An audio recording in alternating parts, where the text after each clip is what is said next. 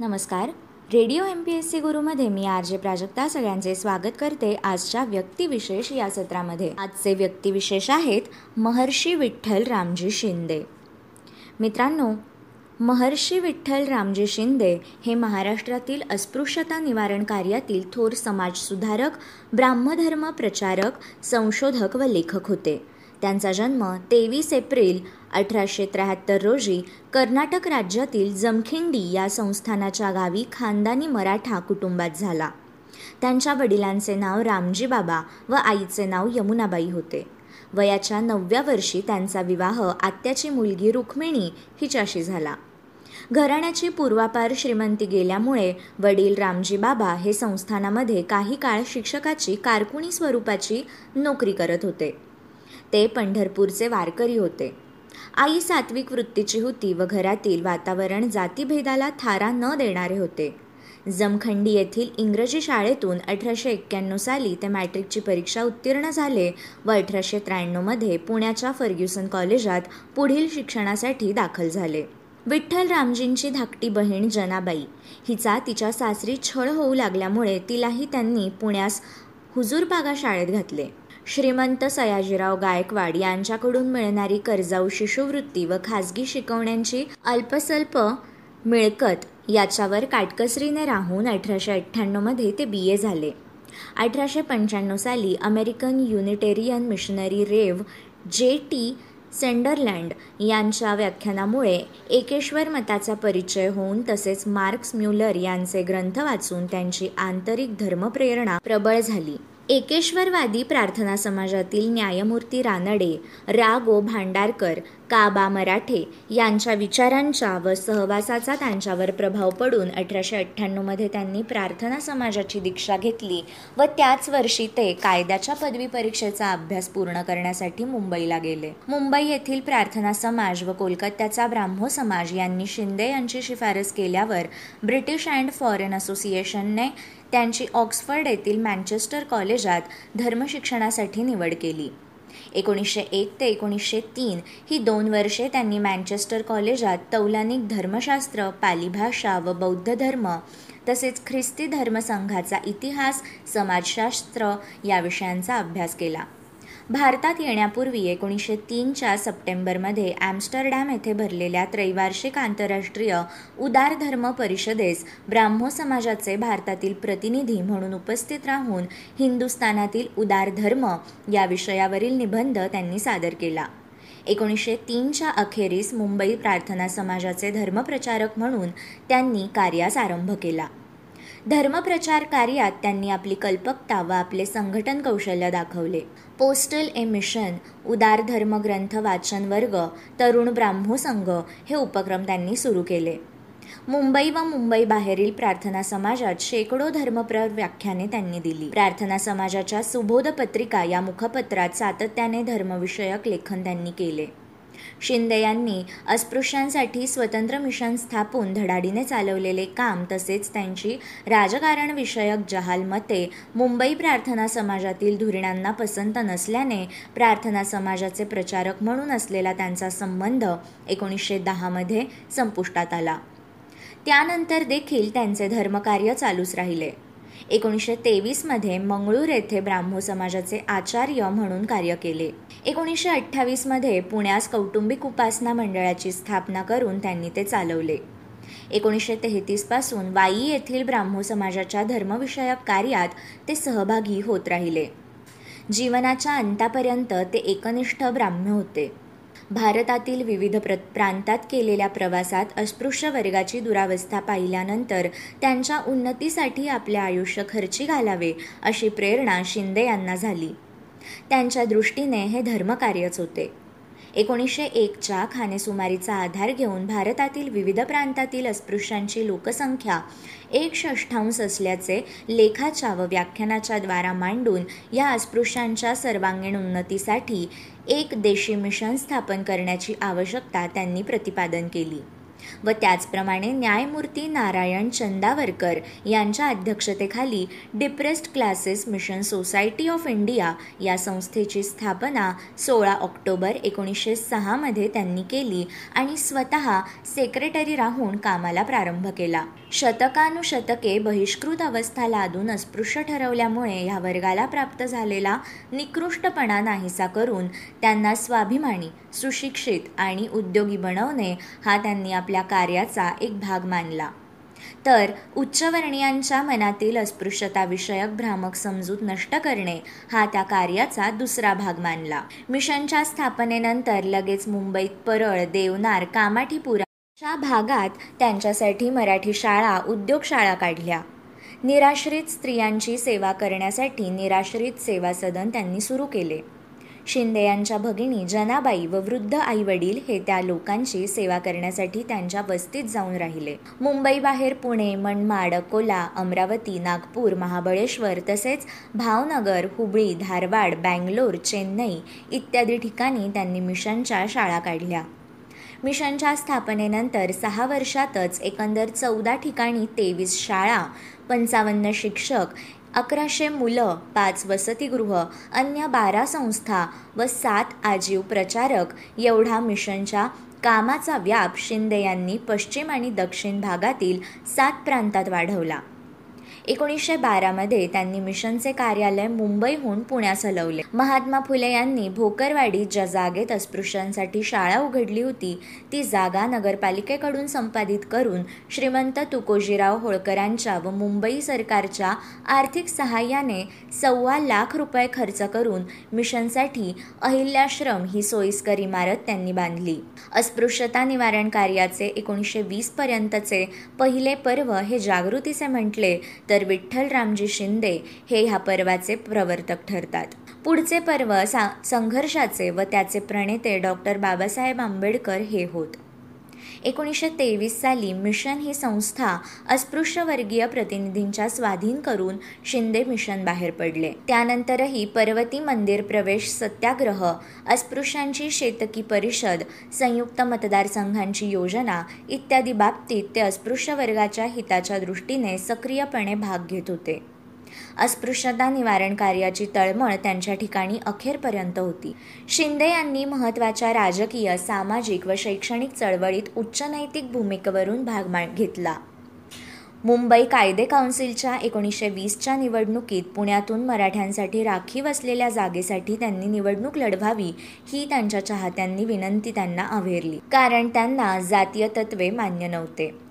उलट मागासलेला जो बहुजन समाज त्याचा कैवार घेणारा बहुजन पक्ष स्थापन करून त्याच्या वतीने शिंदे यांनी ही निवडणूक लढवली. या पक्षाने शेतकरी शिपाई शिक्षक उद्मी दुकानदार मजूर यांच्या जोडीनेच अस्पृश्य व स्त्रीवर्ग यांच्या हितसंबंधांसाठी झटण्याचा निर्धार प्रकट केला. या निवडणुकीत शिंदे यांना यश मिळाले नाही. महात्मा गांधी प्रणित एकोणीसशे तीसच्या कायदेभंगाच्या चळवळीत त्यांनी भाग घेतला. त्याबद्दल त्यांना सहा महिन्यांची शिक्षा झाली. देवाच्या नावावर मुलींना अनितीच्या मार्गात लोटणारी मुरळीची चाल बंद व्हावी अशा मुलींचे या दुष्टचालीपासून संरक्षण व्हावे या हेतूने मुंबई शहरातील प्रतिष्ठित मंडळींची एक संस्था एकोणीसशे सातमध्ये स्थापन करण्यात आली. तिचे एक कार्यवाहक म्हणून त्यांनी काम केले. एकोणीसशे अकरा साली मुंबईत एक मुरळी प्रतिबंधक परिषद त्यांनी भरवली. एकोणीसशे अठराच्या सुमारास पुणे नगरपालिकेतर्फे मुलांप्रमाणे मुलींनाही प्राथमिक शिक्षण सक्तीचे असावे यासाठी त्यांनी चळवळ केली. पुणे येथे एकोणीसशे अठ्ठावीस साली भरलेल्या मुंबई इलाखा शेतकरी परिषदेचे नेतृत्व शिंदे यांनी केले. अखेर सरकारला सारा वाढ व तुकडेबंदी ही संकल्पित विधेयके मागे घ्यावी लागली. एकोणीसशे सव्वीस ते एकोणीसशे बत्तीस या काळात त्यांनी शेतकऱ्यांच्या परिषदांमध्ये त्यांच्या समस्यांचे विवरण करून शेतकऱ्यांनी एक आपापसात एकी करावी कामगारांसमवेत एकजूट करावी तसेच उत्पादनांच्या जोडीने अर्थकारणाकडेही लक्ष द्यावे असे प्रतिपादन केले. शिंदे यांना संशोधन लेखनाची ओढ असल्यामुळे कामाच्या धावपळीतून वेळ काढून त्यांनी संशोधनपर वैचारिक व ललित स्वरूपाचे महत्त्वपूर्ण लेखन केले. अस्पृश्यता विषयक संशोधन हा त्यांच्या लेखनाचा एक प्रमुख आस्था विषय होता. अस्पृश्य वर्गाच्या एकंदर लोकसंख्येची निश्चिती करून त्यांच्या स्थितीसंबंधी एकोणीसशे पाचमध्ये इंडियन सोशल रिफॉर्मरमध्ये त्यांनी इंग्रजीत एक लेख लिहिला. बहिष्कृत भारत अस्पृश्यता निवारणाचा आधुनिक इतिहास ब्रह्मदेशातील बहिष्कृत वर्ग हे लेख व भारतीय अस्पृश्यतेचा प्रश्न हा समाजशास्त्रीय प्रबंध हे त्यांचे या विषयावरील प्रमुख लेखन होय. त्यांच्या या प्रबंधात अस्पृश्यतेच्या उगमापासूनचा इतिहास बुद्धपूर्व काळापासून वर्तमान काळापर्यंत दिसणारी अस्पृश्यतेची विविध रूपे त्यांचा इतिहास धर्म सामाजिक स्थिती राजकारण इत्यादी विषयांचे विवेचन केले असून अस्पृश्य मानले गेलेले लोक एकेकाळचे राज्यकर्ते होते व ते धर्माने बौद्ध होते हे मत त्यांनी विविध प्रकारचे पुरावे व आधार देऊन मांडले आहे. कानडी आणि मराठी या भाषांमधील संबंधांचा सविस्तर उहापोह करून कानडीचा शब्दसंग्रह तसेच व्याकरण यांचा मराठीवर मोठा प्रभाव पडला आहे हे त्यांनी दाखवले. भागवत धर्माचा विकास या लेखमालेमध्ये भक्ती या तत्वाचा विकास प्राचीन काळापासून वर्तमान काळापर्यंत कसा कसा होत गेला याचे विवेचन त्यांनी केले आहे. विठ्ठल रामजी शिंदे यांचे लेख व्याख्याने आणि उपदेश या पुस्तकात प्राधान्याने धर्मपर लेख तर पुढील कार्यकाळातील अनेकविध सामाजिक शैक्षणिक व संशोधनपर विषयांवर लिहिलेले लेख शिंदे लेखसंग्रह या पुस्तकात संग्रहित करण्यात आले आहेत. त्यांचे धर्मविषयक तसेच प्रवास वर्णनपर व्यक्तिविषयक व अन्य स्फुट स्वरूपाचे लेखन धर्म जीवन व तत्वज्ञान या त्यांच्या ग्रंथात एकत्रित केलेले आहेत. शिंदे यांनी फर्ग्युसन कॉलेजात इंग्लंडमध्ये व येरवड्याच्या तुरुंगात असताना लिहिलेली रोजनिशी व माझ्या आठवणी व अनुभव हे पुस्तक त्यांचे आत्मपर स्वरूपाचे लेखन आहे. या लेखनातून त्यांच्या मनाची आध्यात्मिक ठेवण तरल संवेदनशीलता सूक्ष्म सौंदर्यदृष्टी आणि प्रसन्न विनोदवृत्ती हे त्यांच्या व्यक्तिमत्वाचे विशेष प्रत्ययाला येतात. अस्पृश्यता निवारणासाठी व या वर्गाच्या उन्नतीसाठी शिंदे यांनी त्यागवृत्तीने व समर्पणाच्या भावनेने आयुष्यभर जे कार्य केले त्याबद्दल त्यांचा कर्मवीर तसेच महर्षी या उपाधींनी गौरवपूर्ण उल्लेख केला जातो. पुढे दोन जानेवारी एकोणीसशे चौवेचाळीसमध्ये महर्षी विठ्ठल रामजी शिंदे यांनी पुणे या ठिकाणी देहत्याग केला. मित्रांनो हे होते व्यक्तिविशेष महर्षी विठ्ठल रामजी शिंदे. पुढील व्यक्तिविशेष आहे विजयालक्ष्मी पंडित. मित्रांनो विजयालक्ष्मी पंडित या भारतातील स्वातंत्र्यलढ्यातील कार्यकर्त्या व संयुक्त राष्ट्रसंघातील आमसभेच्या पहिल्या महिला तसेच पहिल्या आशियाई अध्यक्षा होत्या. त्यांचा जन्म अठरा ऑगस्ट एकोणीसशेमध्ये नेहरू कुटुंबात अहलाबाद येथे झाला. त्यांचे पूर्वाश्रमीचे नाव स्वरूप कुमारी असे होते. वडील मोतीलालजी यांचा पाश्चात्य विचारांकडील कल व आई स्वरूप राणी यांची भारतीय संस्कृतीवरील निष्ठा यांच्या संमिश्र वातावरणात त्यांचे बालपण गेले. इंग्रजी अध्यापकांद्वारेच घरीच त्यांचे प्राथमिक शिक्षण झाले. काही काळ पुढील शिक्षणासाठी त्या स्वित्झर्लंडमध्ये होत्या. मोतीलाल व बंधू जवाहरलाल हे राजकारणी असल्यामुळे घरीच त्यांना राजकारणाचे धडे मिळाले. त्यांचा विवाह रणजित सीताराम पंडित या मूळच्या महाराष्ट्रीयन बॅरिस्टर यांच्यासोबत एकोणीसशे एकवीसमध्ये झाला. रणजित पंडित हे एक विद्वान व प्रसिद्ध वकील होते आणि नेहरू कुटुंबाशी संबंध आल्यानंतर ते राष्ट्रीय लढ्यात ओढले गेले. त्यांनी लग्नानंतर प्रथम कलकत्त्यास व पुढे अहलाबाद येथे वकिली केली. विजयालक्ष्मी पंडित यांनी मुद्रा राक्षस ऋतुसंहार व राजतरंगिणी या संस्कृत ग्रंथांचे भाषांतर केले. त्यांना चंद्रलेखा नयनतारा व ऋतुविलासा या तीन मुली झाल्या. त्यापैकी नयनतारा सेहगल लेखिका म्हणून प्रसिद्ध झाल्या. विजयालक्ष्मींच्या राजकीय जीवनास असहकाराच्या चळवळीपासून सुरुवात झाली. या चळवळीत त्या सहभागी झाल्या व त्यांना एक वर्षाचा कारावास भोगावा लागला. त्या अहलाबाद नगरपालिकेत निवडून आल्या. त्यानंतर त्यांची त्यावेळच्या संयुक्त प्रांतांच्या विधानसभेवर निवड झाली आणि लवकरच त्या स्थानिक स्वराज्य व आरोग्य खाते यांच्या पहिल्या महिला मंत्री झाल्या. परंतु एकोणीसशे एकोणचाळीसमध्ये काँग्रेस मंत्रिमंडळांनी राजीनामे दिले. यानंतर छोडो भारत या आंदोलनास प्रारंभ झाला व त्यात त्यांनी सहभाग घेतल्यामुळे त्यांना अटक करण्यात आली.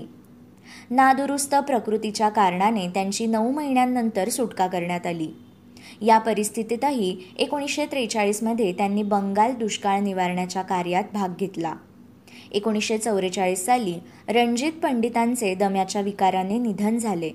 हा आघात त्यांच्यासाठी फार मोठा होता. परिणामी पुढील दोन वर्षे त्यांनी अमेरिकेत व्याख्यान दौरा काढला. भारतात परत आल्यानंतर पुन्हा त्यांनी स्थानिक स्वराज्य व आरोग्य खाते यांचे मंत्रीपद अंगीकारले.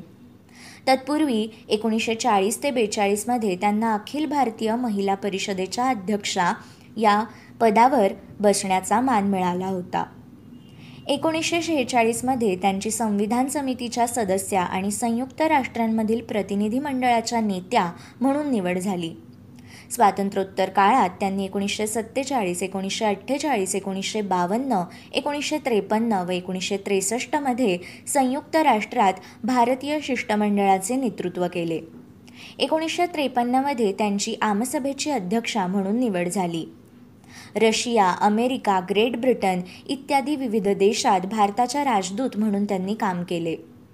त्यानंतर त्या महाराष्ट्र राज्याच्या एकोणीसशे बासष्ट ते त्रेसष्टमध्ये राज्यपाल होत्या.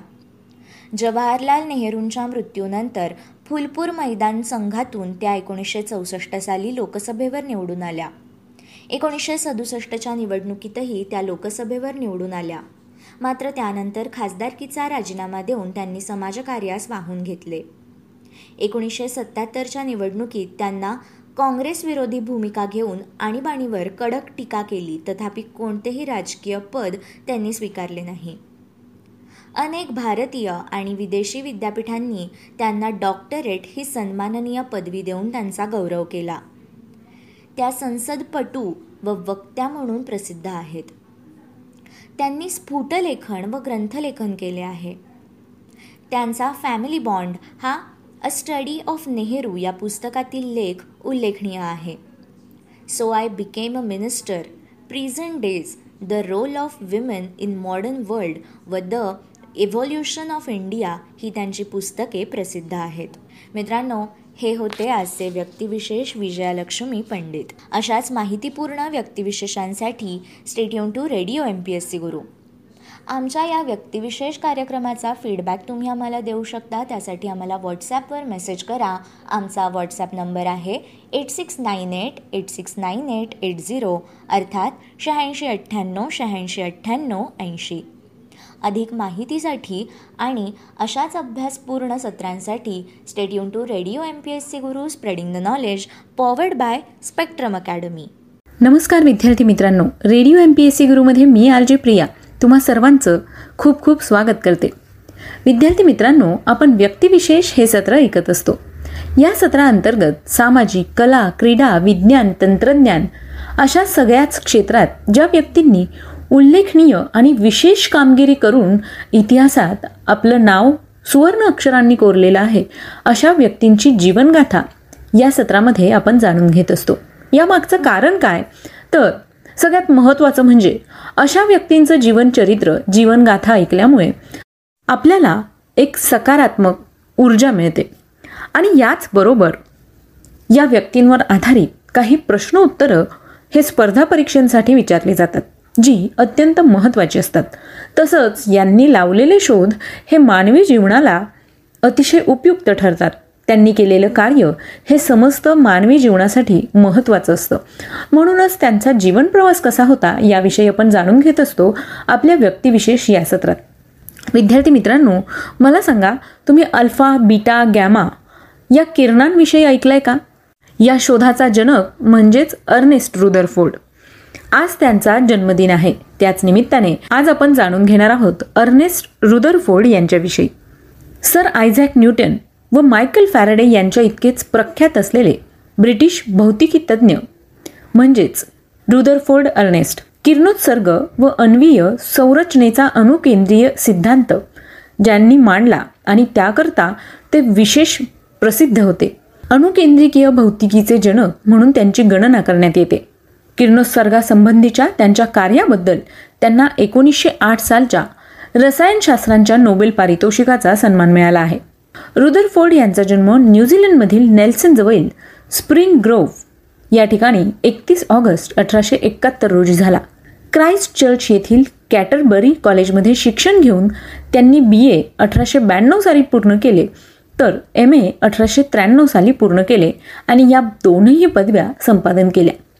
तेथेच एक वर्षभर त्यांनी उच्च कंप्रतेच्या प्रत्यावर्ती म्हणजेच वारंवार उलटसुलट दिशा व मूल्य बदलणाऱ्या आणि दर सेकंदास होणाऱ्या आवर्तनांची संख्या उच्च असलेल्या चुंबकीय क्षेत्रांसंबंधी संशोधन केलं. आणि त्यामुळे त्यांना इंग्लंडमध्ये केम्ब्रिज विद्यापीठात उच्च शिक्षण घेण्यासाठी शिष्यवृत्ती देखील मिळाली. तेथे त्यांनी जे. जे. टॉम्सन यांच्या मार्गदर्शनाखाली प्रारंभी याच विषयावरील संशोधन पुढे चालू ठेवलं. अठराशे शहाण्णवमध्ये त्यांनी क्ष किरण एखाद्या वायूमधून नेल्यास होणाऱ्या परिणामांसंबंधी टॉम्सन यांच्याबरोबर संशोधन करण्यास सुरुवात केली. क्षकिरणांमुळे मोठ्या प्रमाणात धन व ऋण विद्युत भारित कण म्हणजेच आयनीकृत अणू तयार होतात व या कणांचं पुन्हा संयोजन होऊन विद्युतदृष्ट्या उदासीन असे रेणू बनतात असे त्यांना आढळून आले. रुदरफोर्ड यांनी या धन व ऋण आयनांच्या संयोजनाचा वेग व त्वरा मोजण्याचे तंत्र शोधून काढले. युरेनियमपासून उत्सर्जित होणाऱ्या किरणांमुळे हवेचे आयनीकरण होते. परंतु हे किरण क्ष किरणांप्रमाणे नसून दोन भिन्न प्रकारच्या प्रारणांचे म्हणजेच तरंगीरूपी ऊर्जेचे बनलेले असतात असे त्यांनी दाखवले. यापैकी आयनीकरणाची उच्च क्षमता असलेल्या पण सहजपणे शोषल्या जाणाऱ्या प्रारणाला त्यांनी अल्फा किरण आणि आयनिक भवनाच्या क्षमता कमी पण भेदन क्षमता अधिक असलेल्या प्रारणाला बीटा किरण अशी नावं दिली. हे किरण अतिशय सूक्ष्म कणरूपी असावेत असा त्यांचा कयास होता व तो पुढे बरोबर ठरला.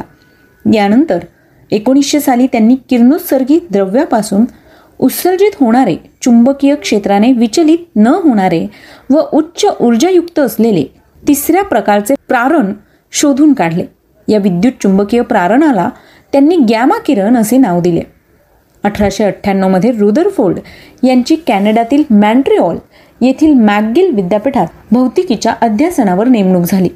तेथे त्यांनी किरणोत्सर्गासंबंधीचे संशोधन पुढे चालू ठेवलं. या संशोधनात त्यांना ई. फ्रेडरिक सॉडी यांचे बहुमोल सहकार्य लाभले.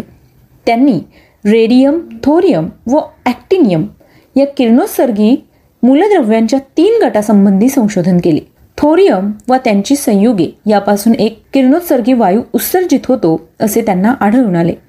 त्याला त्यांनी ॲमॅनेशन असे नाव दिले.